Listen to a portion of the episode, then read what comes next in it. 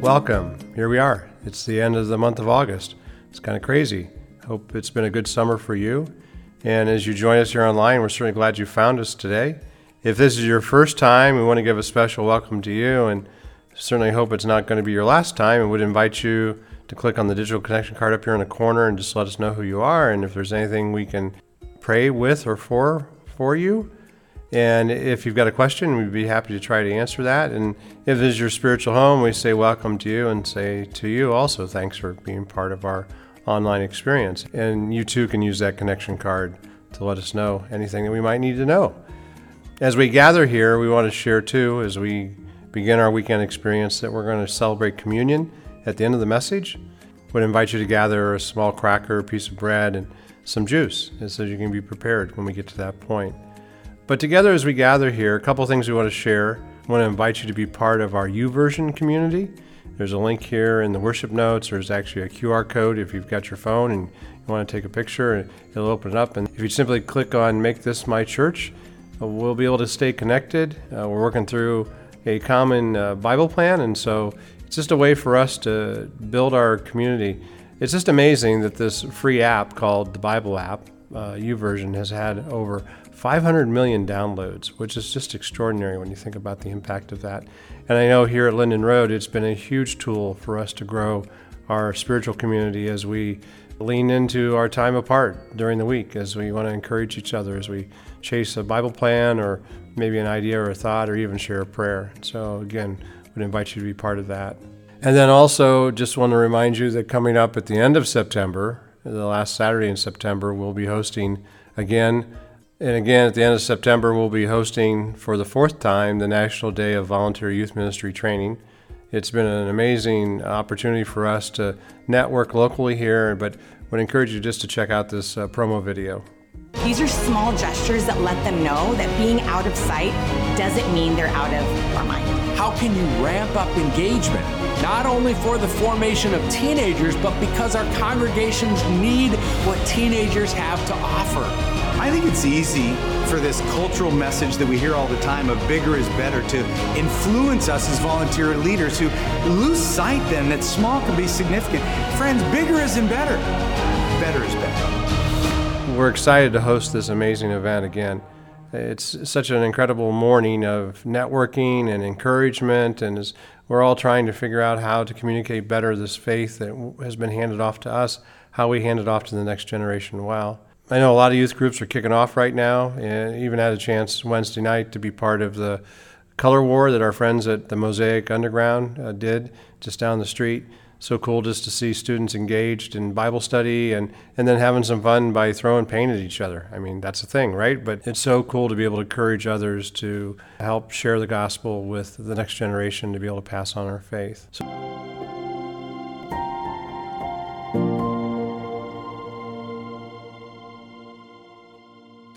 What keeps you up at night? What is it that makes you worry? I know for many of us, it seems like it's the news, right? Uh, life goes well when we're on vacation and off the grid and not paying attention to the news, but oh my goodness, every day there's the war, there's the unrest that we find in our communities, there's so many things. It may be for some what the next doctor appointment will bring, or it could be the idea of keeping our children safe. Could be finances, uh, how we're going to provide for our family. I just heard the natural gas prices are the highest they've been in 14 years, that they've gone up something like 51% in the last uh, six months. That's extraordinary. And just how do we make that work? Some good news did come out this week, possibly with the announcement of the forgiveness of the college loan debt.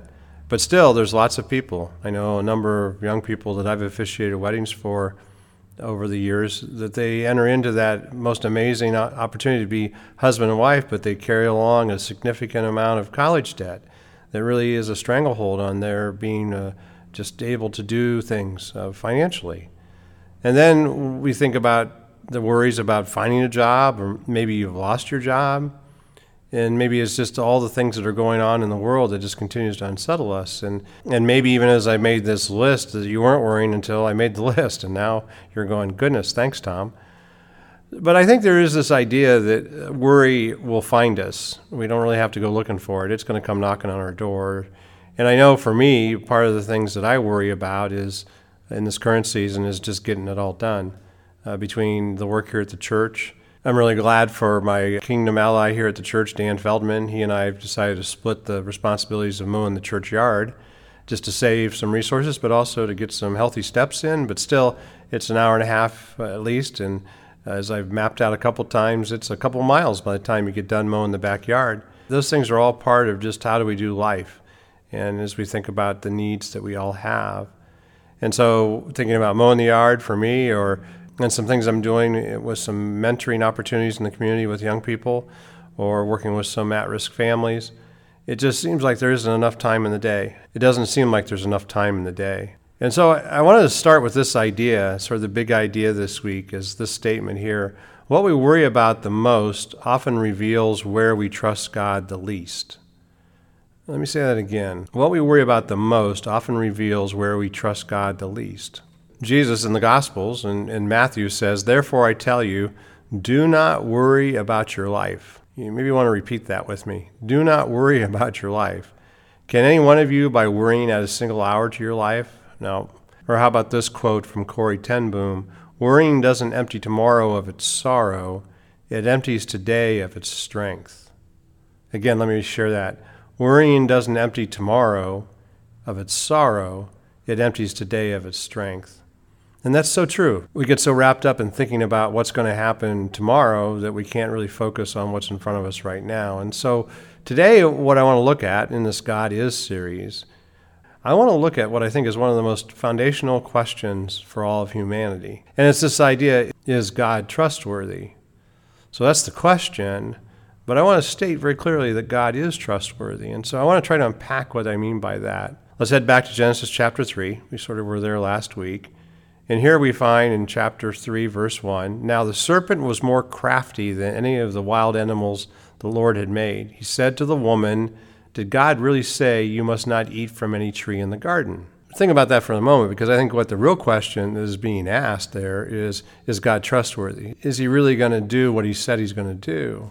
And so a few verses later, when Eve's in the garden, it says, verse 6 When the woman saw that the tree was good for food, and that it was a delight to the eyes, and the tree was desirable to make one wise, she took some of its fruit and ate, and she also gave some to her husband with her, and he ate. You see, Eve had a choice to make, just like each of us have a choice to make. In fact, when you think about it, I don't know how many choices we have to make in a single day, but I think it's thousands, right? And the real question that's being asked here is Am I going to trust God or am I going to trust what I can see? And I think that's where this idea of who God is is so important for us to embrace that He is trustworthy because there's moments, and we've already been through some of those as we've lived the last couple years, especially, where we have to ask the question Am I going to trust God? Or am I going to just trust what I can touch, what's in front of me? Am I going to trust God? Or am I going to trust what I desire and what I need? Am I going to trust God or am I going to trust what I can control, even? The psalmist writes in chapter 62, verses 7 and 8 My salvation and honor depend on God. He is my mighty rock, my refuge. Trust in him at all times, you people. Pour your hearts to him, for God is our refuge. You see, the psalmist understands this truth.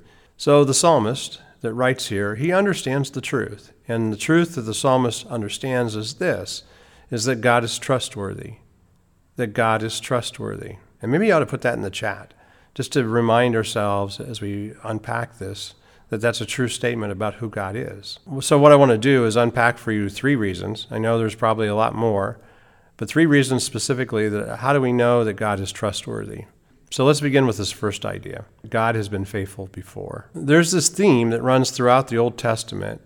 It begins in Genesis, and we find it in Exodus and Deuteronomy. We find it in the book of Psalms, and it shows up in the minor prophets, and the theme is repeated time and time again.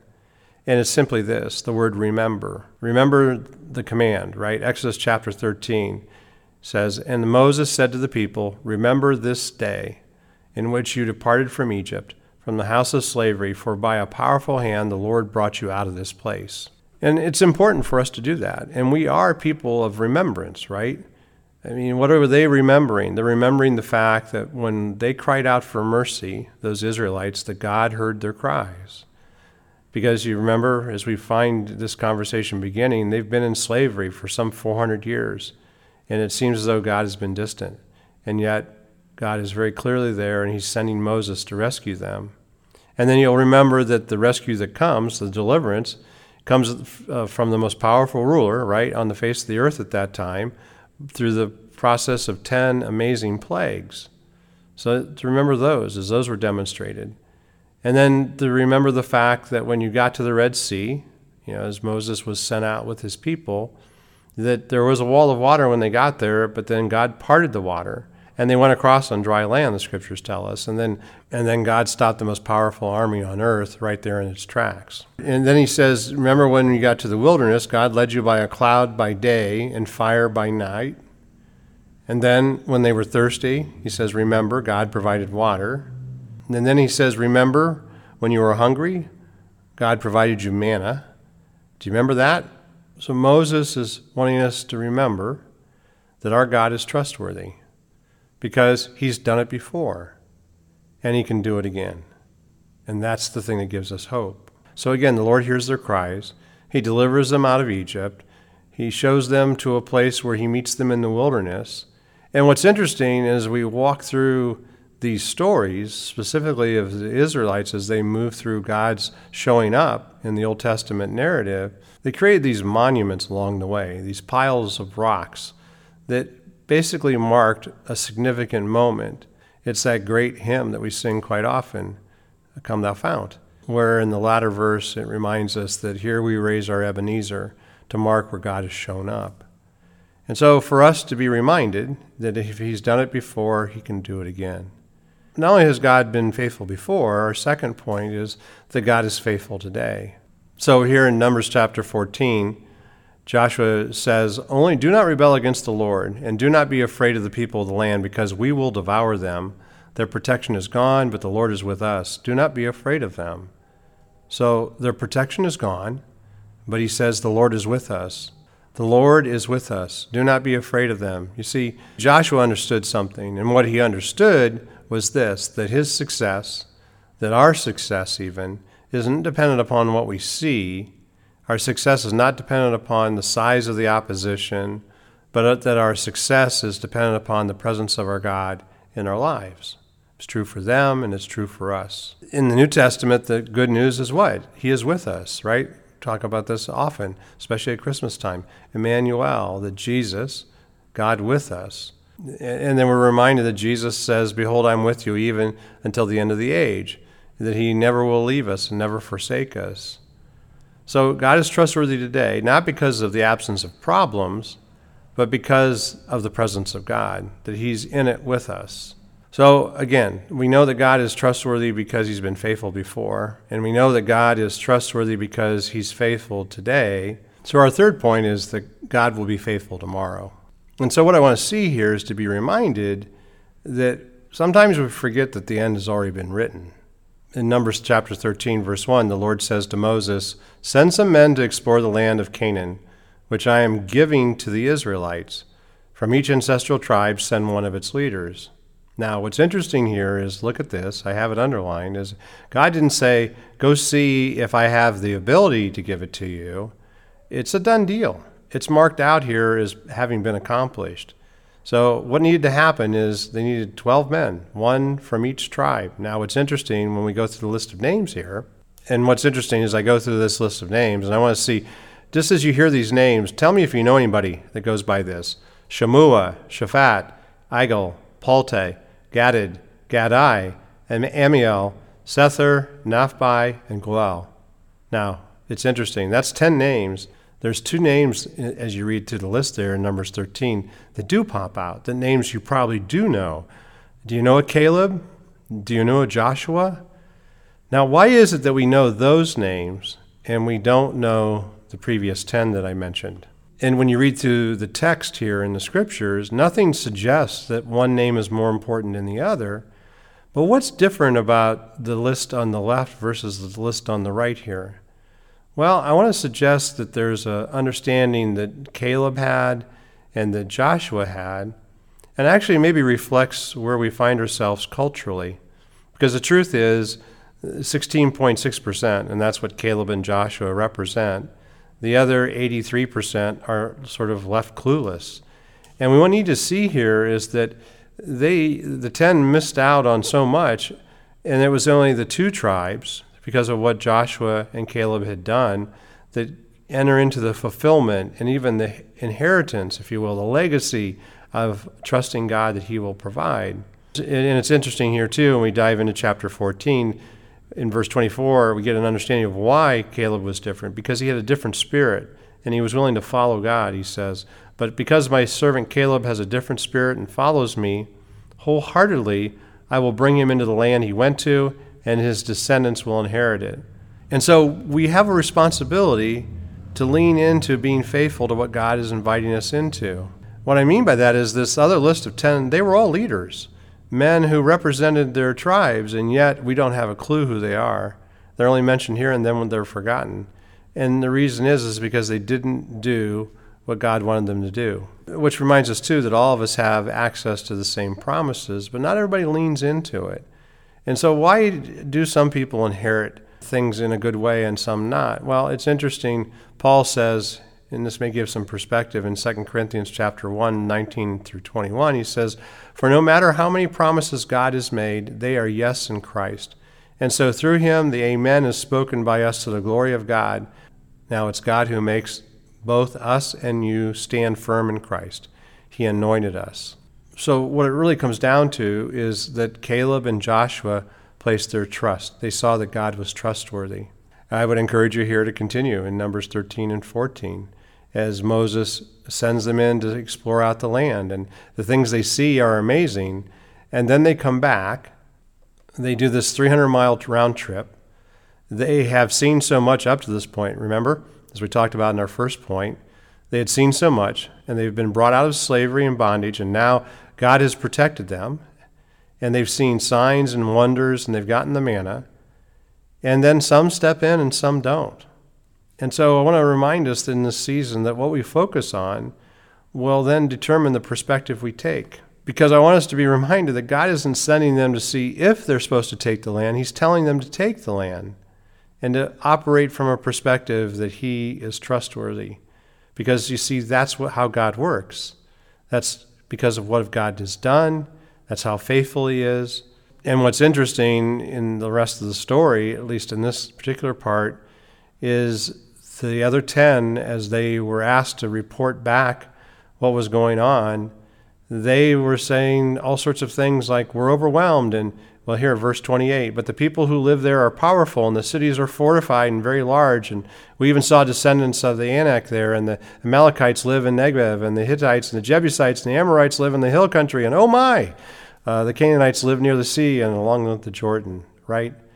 And then it's interesting, Caleb, verse 30, he silenced the people before Moses and said, We should go up and take possession of the land, for we can certainly do it. I think to sum it up is this is we hold the promise, but too many times we look at the problems. And I realize it's a confusing time to live in. And this word but seems to be in the midst of all of our lives right now. The things are moving along in a particular way, but this happened or that happened, you know, fill in that blank what we need is to allow courage to replace our despair and to allow our faith to replace our fear. And to be reminded that it's not just about us, it's also about our descendants, about our legacy, about those that come behind us. So, again, one of the reasons why we're doing the training at the end of September for area youth leaders is to uh, try to better equip people to meet the needs of where kids find themselves today. I was in the jail this week and had a chance to speak with a young friend who I've known for a number of years, and it was messy. It was complicated because what they're looking at is really, really complicated. And I didn't have much to offer, I thought, other than just, just say these truths that God's trustworthy. I don't know how He's going to work it out. And there's lots that's coming at this young man. And I'd ask you to pray for him because I believe he has resolve. I believe he has capacity. I believe he has the ability but he also has some, some darkness there that's coming against him. And so it's the promises of Scripture that can, we can offer to each other. And that's what I offered him as we talked and I prayed with him. And then it comes to this, uh, finally, out of Revelation chapter 21. He says, And I heard a loud voice from the throne saying, Look, God's dwelling place is now among the people, and he will dwell with them. They will be his people, and God himself will be with them and be their God. He will wipe away every tear from their eyes. There will be no more death, or mourning, or crying, or pain, for the old order of things has passed away. And then it says, He who was seated on the throne said, I am making everything new. And then he said this Write this down, for these words are trustworthy and true. So if you're a follower of Jesus, the end of your story has already been written. And there may be some of us who are saying, you know what, that's amazing and awesome, and I believe that, that God is trustworthy. And you can see his faithfulness in the past. And yes, I know that he's faithful because he's with me today. And okay, I know that he will be faithful in the future. I know all that. But what about this thing that I'm worried about? What about if whatever it is happens, like my young friend, the thing that he's pushing through? Here's what God says in Isaiah 46 4. He says, I am he I am he who will sustain you. I have made you, and I will carry you, and I will sustain you, and I will rescue you. Or Jesus says in John chapter 14, Don't let your hearts be troubled, trust God, and trust also in me. So Jesus says that he's trustworthy, that he's been faithful before, and that he's faithful today, and that he's with us, and that he will be faithful in what the future brings. So the question I have for you is not what keeps you up at night as we began our conversation today, is what's what are you holding on to? And so let's pray. God, as we think about all these things, uh, we know and are grateful to be reminded how trustworthy you are. So as we lean into what tomorrow may bring and the worries that may be present right now, we want to boldly say that we trust you. And we lean on these words to give us hope and to secure our hearts to you as we walk closer to being fully devoted followers of your Son, Jesus. And we pray this in your strong name. Amen. As we continue our worship, let's first lean into the great hymn, Come Thou Fount, to be reminded of all the good things that God has done. And then we will celebrate the Lord's Supper together. So gather your elements.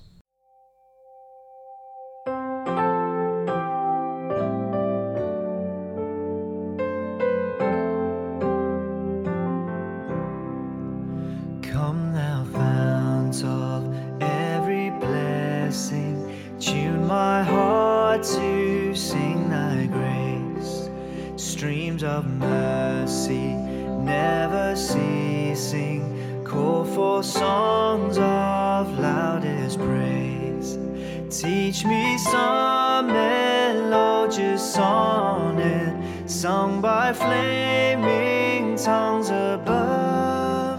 Praise thy mountain fixed upon it, mount of thy redeeming love.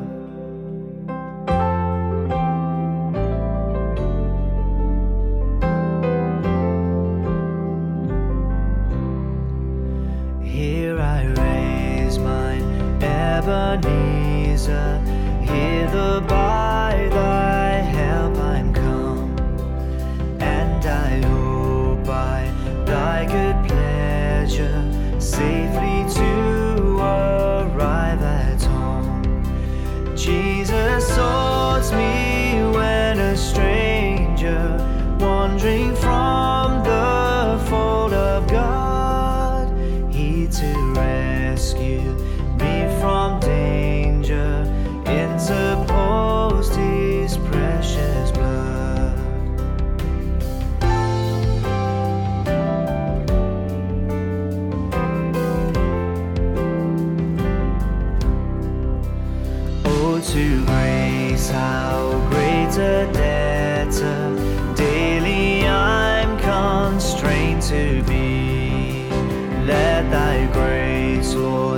like a fetter, bind my wandering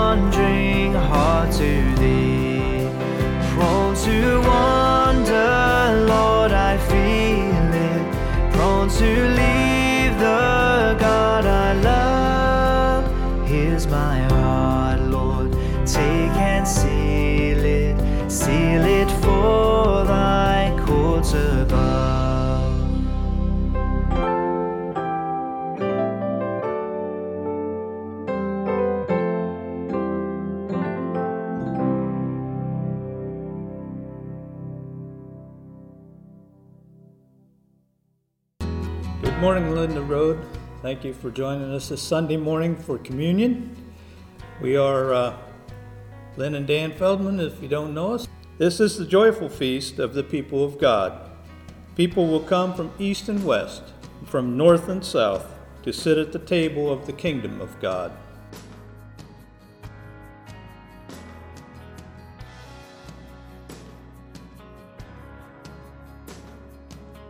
The Lord Jesus, on the night of his arrest, took bread, and after giving thanks to God, he broke it and gave it to his disciples, saying, Take, eat. This is my body, which is given for you. Do this in remembrance of me.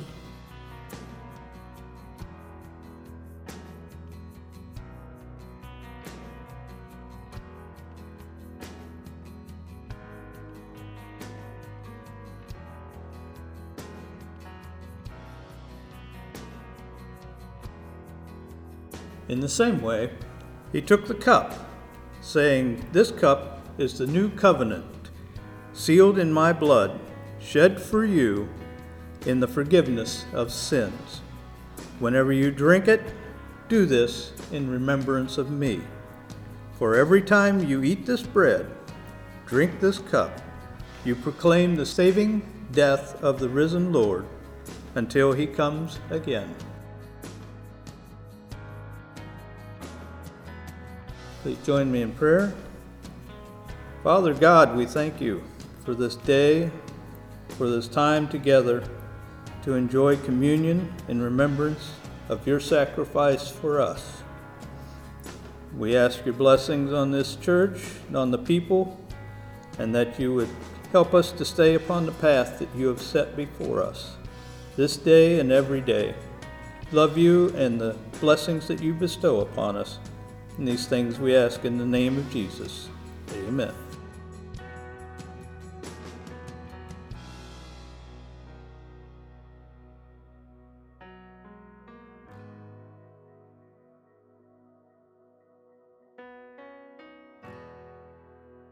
It's the body of Christ given for you.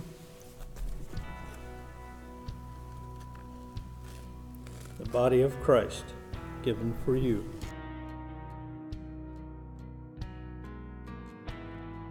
The blood of Christ shed for you. The blood of Christ is shed for you.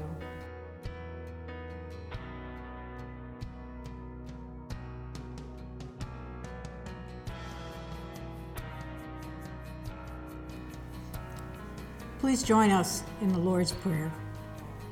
Our Father, Who art in heaven, hallowed be thy name. Thy kingdom come, thy will be done, on earth as it is in heaven. Give us this day our daily bread, and forgive us our debts, as we forgive our debtors. And lead us not into temptation, but deliver us from evil.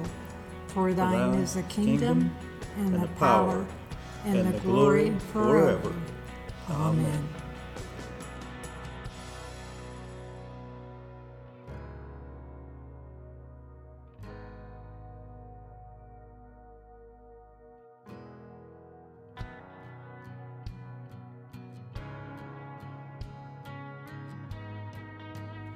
Thanks for being with us today. We're so glad that you found time. And as you lean into the week ahead, may you be reminded that you've been blessed to be a blessing. Go forth and serve Jesus Christ in his name. Amen.